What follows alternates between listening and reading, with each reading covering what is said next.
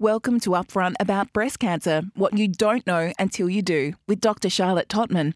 This is episode three of our 10 part series. For the best listening experience, we recommend you listen in order from episode one through to 10. BCNA's helpline provides a free, confidential phone and email service for people diagnosed with breast cancer.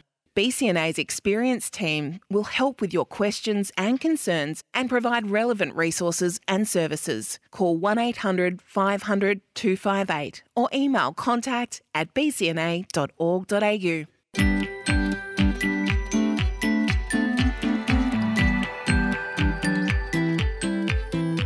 Welcome to Upfront About Breast Cancer What You Don't Know Until You Do with Dr. Charlotte Tottman, brought to you by the Breast Cancer Network Australia.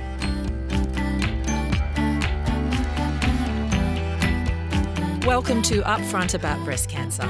I'm Kelly Curtin, and this series is What You Don't Know Until You Do with Dr. Charlotte Tottman, who is a clinical psychologist specialising in cancer related distress and also has a lived experience of breast cancer.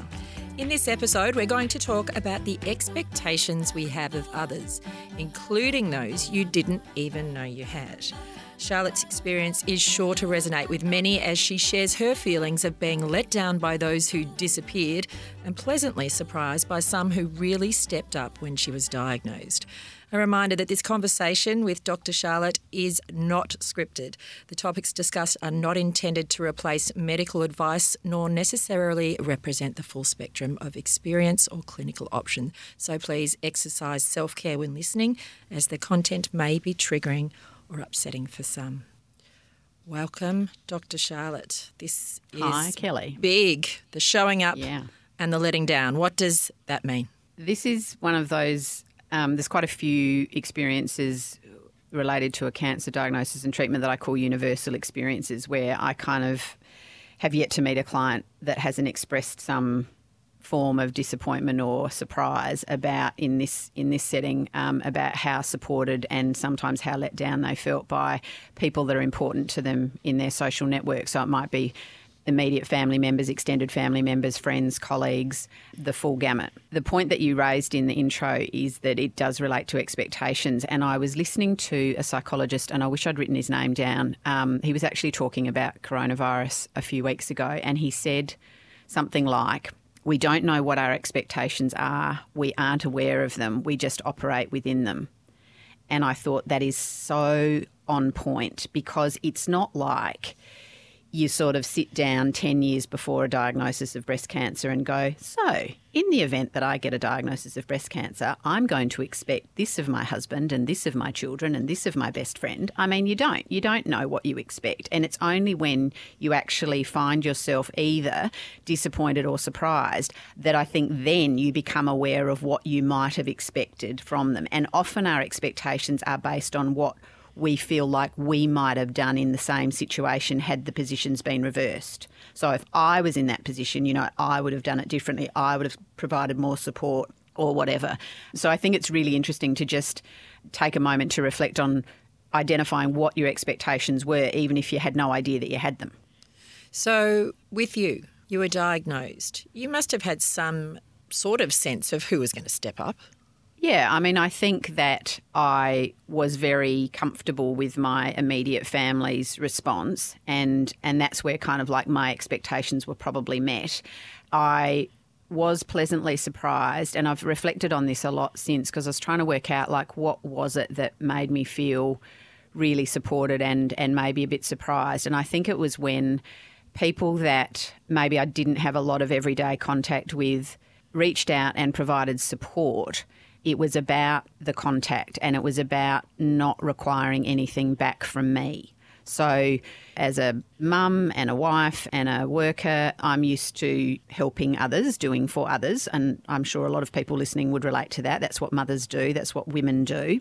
So, in this particular part of my life, it was really nice to feel like I didn't have to give of myself to these particular people. So, the, the, the surprise, I guess, standouts for me was a, a really old girlfriend, girl called Janet, that I went to school with.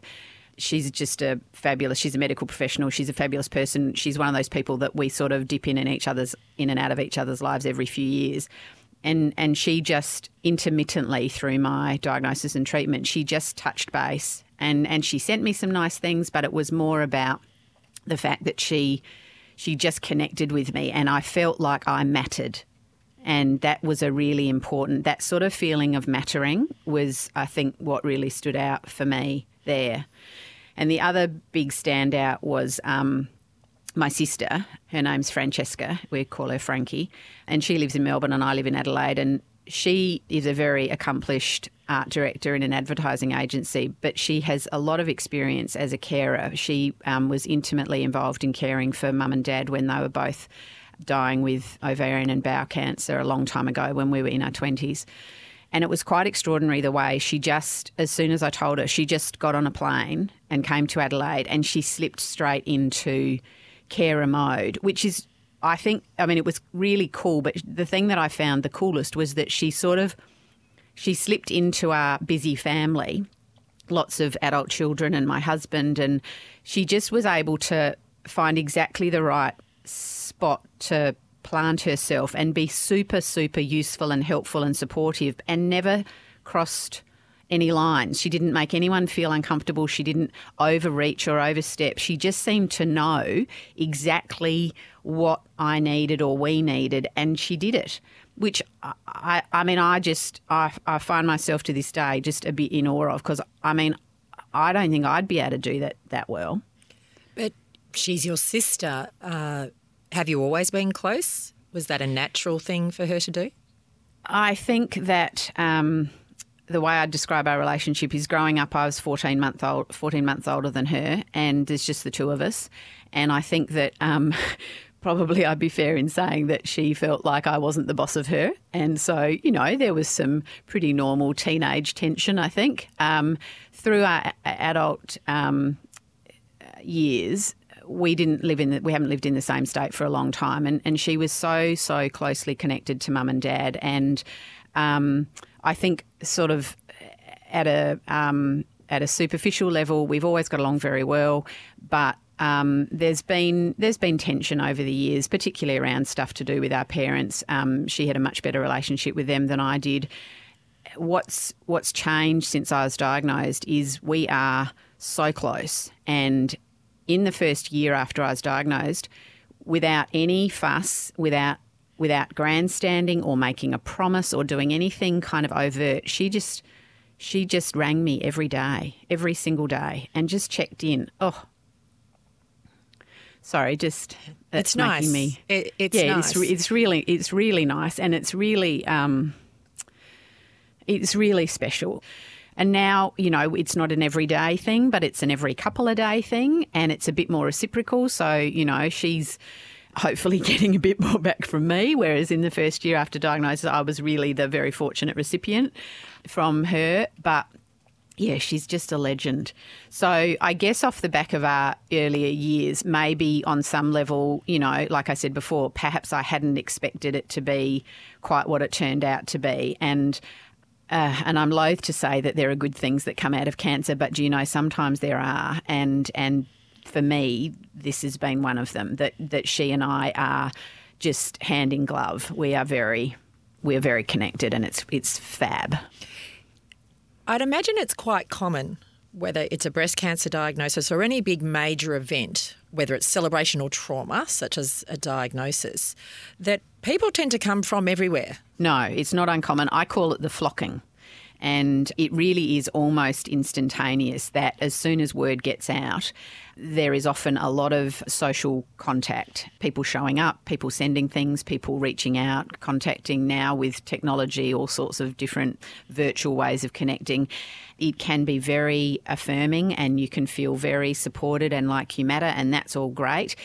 I think for some people it can feel a little bit overwhelming because, you know, it can feel like, every one of those contacts requires a response. And, and that was the thing that I think really resonated for me was that what I really appreciated the most was when I wasn't required to do anything in, res- in response.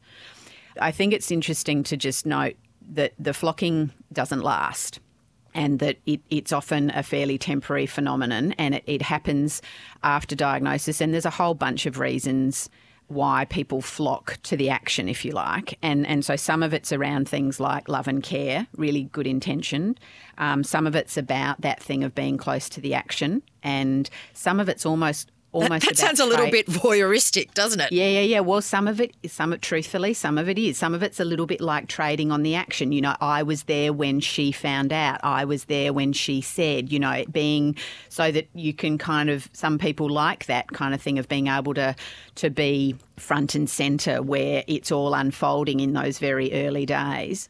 Um, some of it's about social expectation. There is certainly within you know social networks there is often a real pressure, if you like, to be you know well well you know have you sent something? Have you seen them? Have you talked to her? You know that sort of thing to kind of um, legitimise or validate your position in that person's life. Some of it's this will sound a bit weird. Some of it's social competition. You know who did more I took one casserole. Oh, I took two. I sent you know? flowers. I sent flowers. Yeah, I went to the hospital. There's that sort of like it's almost like a creating the, the totem pole of you know who who's at the top of the of the social totem pole, um, which is all playing out kind of away from the person who's dealing with cancer diagnosis but it's real and and it explains perhaps why some of this flocking is temporary because of course once the dust does settle and there isn't an unfolding drama with with decisions and new information because that stuff does tend to settle down in the in the weeks that follow diagnosis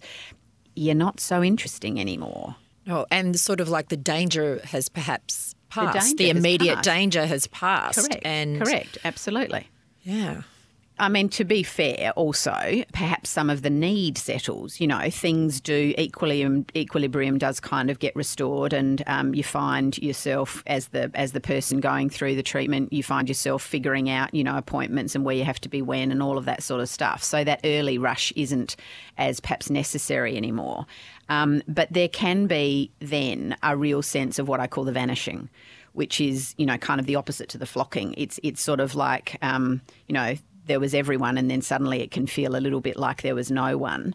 And and and a lot of clients have have reported particularly as treatment um, continues and that you know what at the beginning was very unusual and new and interesting like going to chemo for the first couple of times or going to radiation for the first couple of times um, after a while you know it becomes part of the rhythm of your life and people just get back of, to theirs get back to theirs and they kind of leave you with it. And so it can feel, um, you know, harking back to that conversation we had in the last episode, you know, very emotionally isolating to feel like, you know, now I, I kind of like I was important and now I'm not. Um, and there are a lot of reasons why people do do disappear. Um, things like um, there's a psychological phenomenon called the bystander effect, and and that is where um, humans expect that other people will step in to provide support.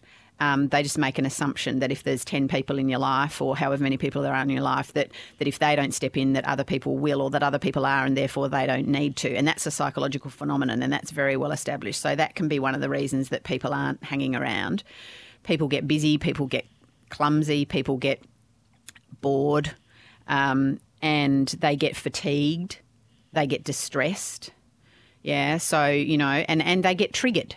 So if and because of the the sort of cancer prevalence rates in Australia, it's it's far from unlikely that you'll be the only person that your friend or your or your colleague or your family member knows with a cancer experience and and so they may well find it hard to cope with what you're dealing with themselves. So I was going to say that it would possibly be uh, quite expected for someone who had either been diagnosed themselves or a, a, close relative would find that, like you said, triggering and not be able to deal with it. So their reaction is to step back. But yep. do you think, whilst that's going on for them, what actually is appearing is that they're not there? That's right, exactly. And and this is where communication is so important because I think whenever you can understand why somebody's doing something, my PhD supervisor, scariest woman on the planet, such a legend. And she said to me, you know, human beings will accept almost anything if you give them an explanation.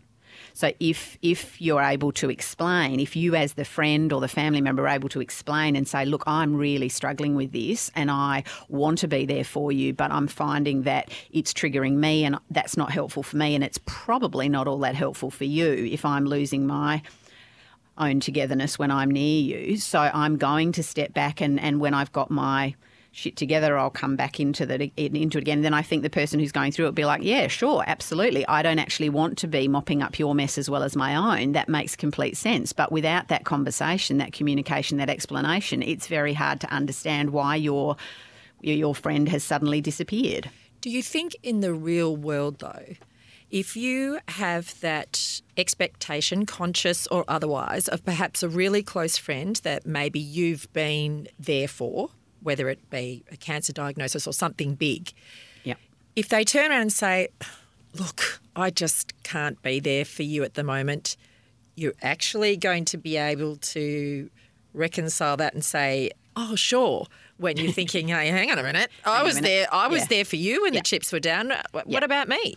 Yeah, I think it's very hard. It would do well to have a generosity generosity of spirit to be able to be that understanding. Having said that, I certainly know myself and have heard from many clients that having to deal with other people's distress and having to be the person to kind of like make your friend, your family member feel okay when you're already feeling like you're drowning in your own stuff. The idea of being released from that is quite appealing. So I think there are multiple parts to it. Absolutely. When we extend support to other humans, sometimes we, without realizing it, we keep score and we can therefore come to the next part of our life without realizing it with this kind of mental scorecard of like, you know, well, over the years, you know, we've been here, we've been there for you, we've supported you. And then if we don't feel like we've got the reciprocal kind of support, that can lead to feeling. Um, not just kind of let down in the moment, but actually feeling quite resentful because it's like, well, you know, so unconditional isn't really unconditional because in your no. brain you've yeah. you've been keeping this mental scorecard. That's right, and that can be particularly unhelpful and it, and it is sometimes worth just reflecting on that a little bit and sort of asking yourself okay well why why was I expecting that of them? And is that reasonable? Given what I know about that other person or family situation, is that a reasonable thing? And sometimes it might be, in which case your disappointment and frustration and possibly anger may be well placed. But it's sometimes good to just look, sort of reflect on it and go, okay, well, wonder why I am feeling so disappointed. As I said at the beginning, it really is about expectations. BCNA's online network is an active peer to peer support community where people affected by breast cancer can find information and connect with others who understand what you're going through. Read posts, write your own, ask a question, start a discussion, and support others. The online network is available for you at every stage of your breast cancer journey, as well as your family, partner, and friends. For more information, visit bcna.org.au forward slash online network. Okay, Charlotte. So, if you've got five casseroles that have been delivered by these amazing people that have stepped up, but somewhere deep down you're expecting a certain person to bring a casserole. And it's not necessarily that you need another casserole, but you want that person to bring you a casserole. Like, do you need to let that go and how do you do that? Yeah, absolutely. So this again comes back to expectations. And what I recommend when we find ourselves sort of disappointed over and over again, where it's, you know, here I am today again feeling disappointed that the casserole didn't arrive from that particular friend, is to understand that on some level, without realizing it, each day or each week, we're going into it having raised our expectations again after the last disappointment, hoping that this time, this day, this week's going to be the time when I get my expectations met, where I get my support, where I get my casserole. And if we are being disappointed over and over again, sometimes it's helpful to kind of reflect on the fact that past behaviour in human beings, past behaviour best predicts future behaviour. So if the casserole hasn't come after a few days or a few weeks, the chances are it's not going to come. And if we keep expecting that it is, then we are kind of contributing to our own unhappiness because we are setting ourselves up for disappointment. So it is about on some level recalibrating our expectations. Recalibrating is just fancy language for changing your expectations and it's a really easy thing to say and it's a it's a much harder thing to do. But it is about kind of recognizing, okay, well this isn't just about the fact that the person with the non-existent casserole hasn't come. It's also about the fact that I keep putting myself out there hoping and that's the thing it is hope and then follows the disappointment so it's about going do you know what there isn't going to be a casserole from that person. And there are probably reasons why. And sure, it would have been nice, but maybe I can think about what else I can look for, who else I can get casseroles from, but also maybe I don't need to look to that particular person for a casserole. Maybe I need to look to that particular person for something else. So you need to pivot to stop yourself Yeah. going down that rabbit hole. Exactly. So, when quite often we're overwhelmed with the good wishes and actions of so many, and comparatively the negative is less, why do we tend to remember the bad stuff? Yeah, absolutely. There is this real tendency to focus on the negative, and that's because human beings are hardwired with this thing called a negative attentional bias. So it's an adaptive response, and it goes back to if you um, imagine on the plains of Africa, if you've got on the one side of your vision, you've got the wildebeest and the beautiful sunshine and the fabulous wetlands, and then over on the right hand side of your vision, you've got a little whisper of smoke. What are you going to pay attention to? The whisper of smoke, because Okay. it's a threat it's danger. Okay, so we pay attention to the negative because our brain goes, that represents danger. Does it it- though? If someone doesn't show up in my life, is that is Yeah, that it does. subconsciously danger? Yeah, absolutely. Because if you, so there's this whole um, study in psychology called social psychology. The safest place to be in in um, as a human is in the centre of a social group. You are safe. You are protected. So if your brain starts to pick up on the um, activities in your social network that leave you feeling abandoned, rejected, alone, vulnerable, then your brain's going danger, danger. I am likely to be left on the plains of Africa, easy pickings for the hawk. So it is an adaptive response, and that's why we pay more attention to it. And it's very common across all psycho- all psychology, not just in psycho-oncology, for people to pay more attention to the negative. So if, for example, someone comes into me and says, you know, I've had two episodes of being really pleasantly surprised and two episodes of feeling really disappointed and let down, it's not surprising at all that they go on to talk a lot about the feeling let down and disappointed and don't pay much attention to the to the positive surprises and that's that's the way the human brain works but it is, does explain why we hold on to some of that negative stuff So you've spoken about Frankie and some other friends that really just they got it. They seamlessly stepped up and just without too much direction. It's like someone saying to you, "What do you need me to do?" Well, by the time you've actually given them something to do, you're exhausted and it's sort of defeated the purpose. exactly yeah Did you have an instance of people who didn't show up for you, who vanished? Yeah, absolutely. And this is tricky for me because I am very conscious of um, providing a, an authentic, transparent, and and um, real reflection of my experience. And I certainly don't want people who are listening to think that, oh, you know, Charlotte just got kind of like the good end of the stick. Because the truth is that we were really let down, but it's such a sensitive subject that it's not something I can go into detail about it. The best way to describe, I guess, how I feel about it is that to unpack it all would be to open old wounds that have kind of started to heal. And so I think what I what I want to just really be clear about is that I was no exception. We were no exception. And this stuff does happen. And, you know, on reflection, it, it, it maybe was also about perhaps a, a friendship that perhaps wasn't what we thought it was, or maybe had been taking some hits over the years beforehand and we just hadn't noticed. But we certainly felt that we were not like we were no different to everybody else and that there was a you know really big example of feeling really let down. And perhaps it takes a seismic event like a cancer diagnosis or other trauma that sometimes it's the straw that breaks the camel's back of a, re- Yeah. of a relationship.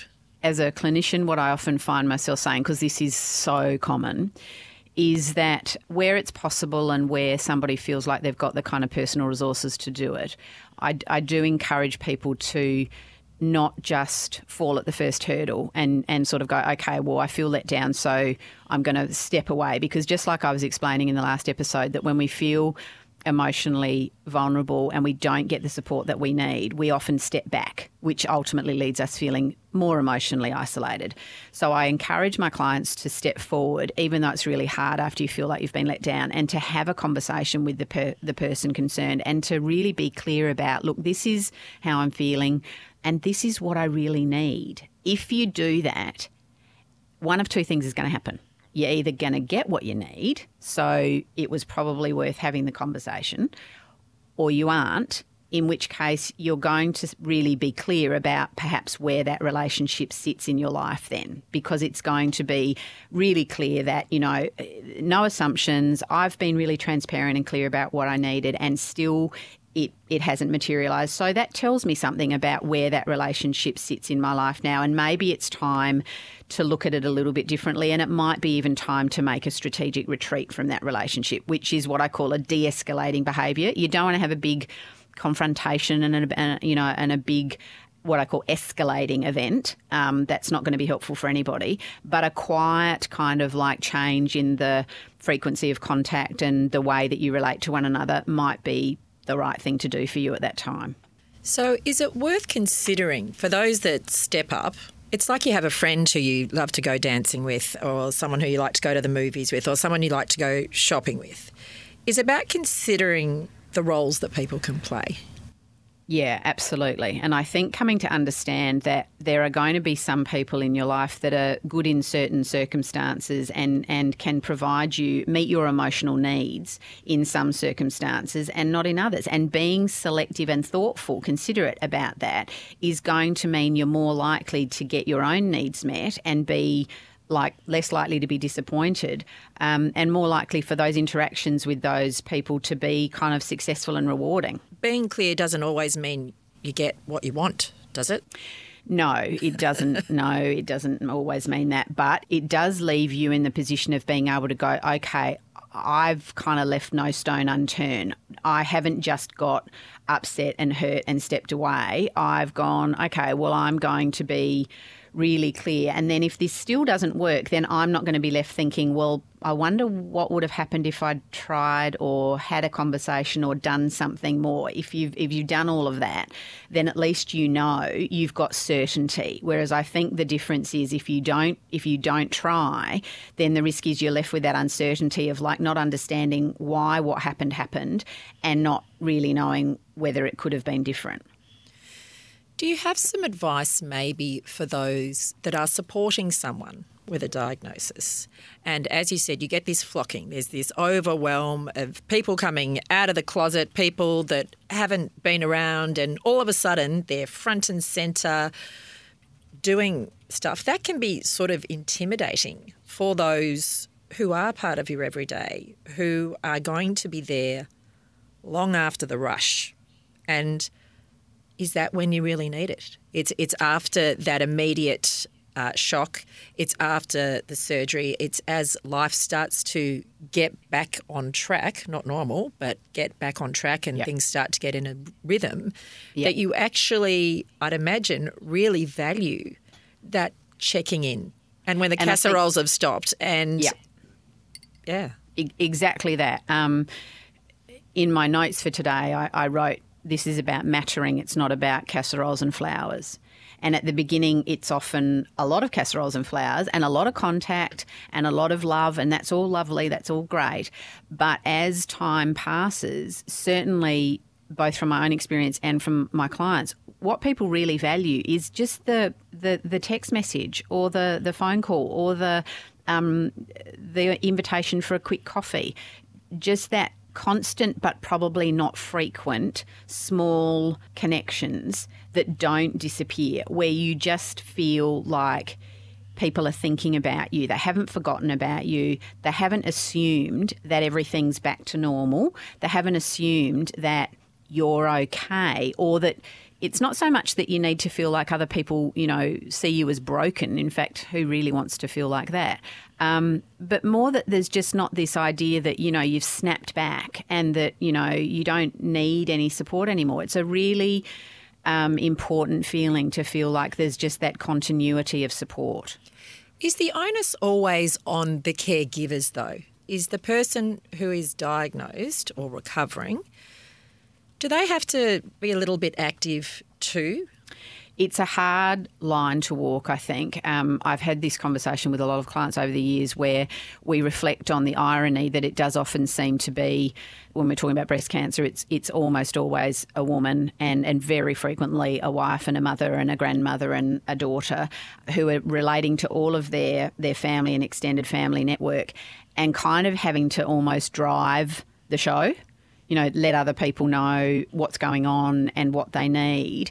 And it feels a little bit ironic because it sort of feels like, well, it arguably should be the other way around. But these are habits of lifetimes. These are dynamics in families that are very well established. And just because you become a patient in one night, you don't suddenly stop caring about your kids or you don't suddenly stop being a wife and a mother and a daughter. And so I think that whether it's onus or whether it's just the, the continuation of, of dynamics in relationships, it, it's still part of the person with, with um, the cancer diagnosis and treatment to be, I guess, mindful and, and they are going to anyway be in the position of informing the people around them about how they're doing and hopefully what they need. It sounds like pointing out the obvious, but do you need to spell it out for people? especially when you're the one that needs the care. Yeah, I, I, mean, I think that it's very understandable that the person going through um, the cancer diagnosis and treatment can feel quite frustrated when their loved ones um, aren't necessarily meeting their needs. They can feel like, you know, it's the bleeding obvious what I need. Despite that, I do recommend that people like just think and identify what it is they really want from which individuals and then communicate it. And the reason it's helpful is because it just removes or reduces the chance of, of assumptions being made incorrectly and of misunderstandings, and it increases the chances that you'll actually get support that you need. So it's kind of annoying to have to do it, granted, but it probably the benefits outweigh the annoying part. One of the things that I think particularly mothers do is protect and I sometimes use the language when does protection become deception because in an effort to protect particularly our children from maybe any distress or disruption we sometimes then don't communicate exactly how we're feeling. And because people take in information through their eyes, if I'm largely looking and sounding the same, then the assumption can be from our loved ones that, you know, mum's more or less okay, or my wife's more or less okay, or my sister's more or less okay. So sometimes you actually do have to be very clear and transparent about how you're feeling and what you do need.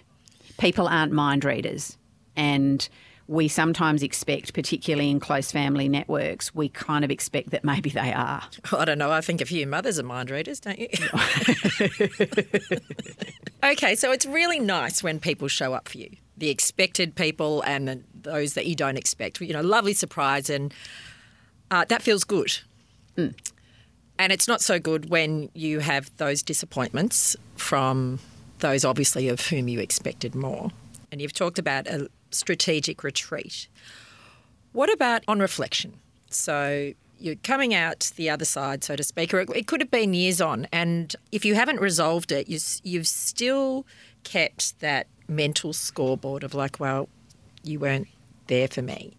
On reflection, can you rebuild that? What's what's a way you can let that go?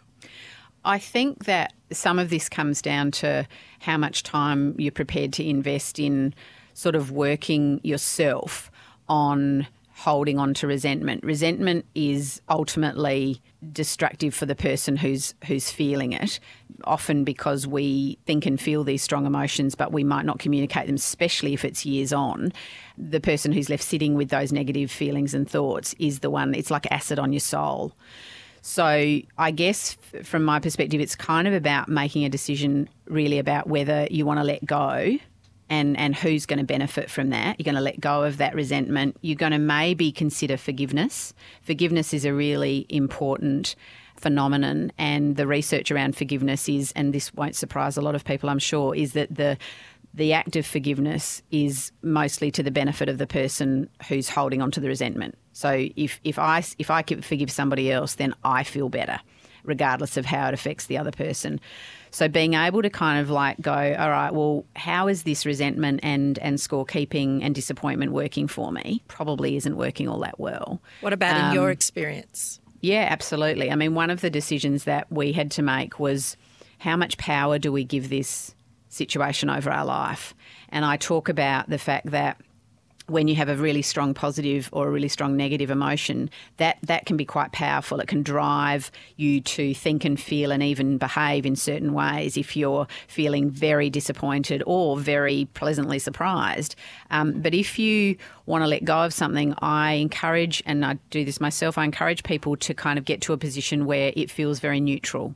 And when I say the word indifference, I'm not meaning that to be unkind or dismissive. Um, it's more like a position where it, it kind of just doesn't really matter anymore. Yeah, I'm, I'm kind of like, I'm okay with it. And these things happen. And I sometimes talk about relationships as like milk, they've got an expiry date. Just because you've had a relationship with someone doesn't in your life doesn't mean that you are going to have a relationship with someone forever. I mean, if that were the case, goodness me, like life would be very complicated. Um, most people listening, I'm sure, would have had more than one romantic relationship, um, more than one friendship, probably more than one colleague relationship that, that now you maybe don't see anymore. So it was appropriate for the time in your life. And yeah. so it's about disempowering that anger or that disappointment, is it?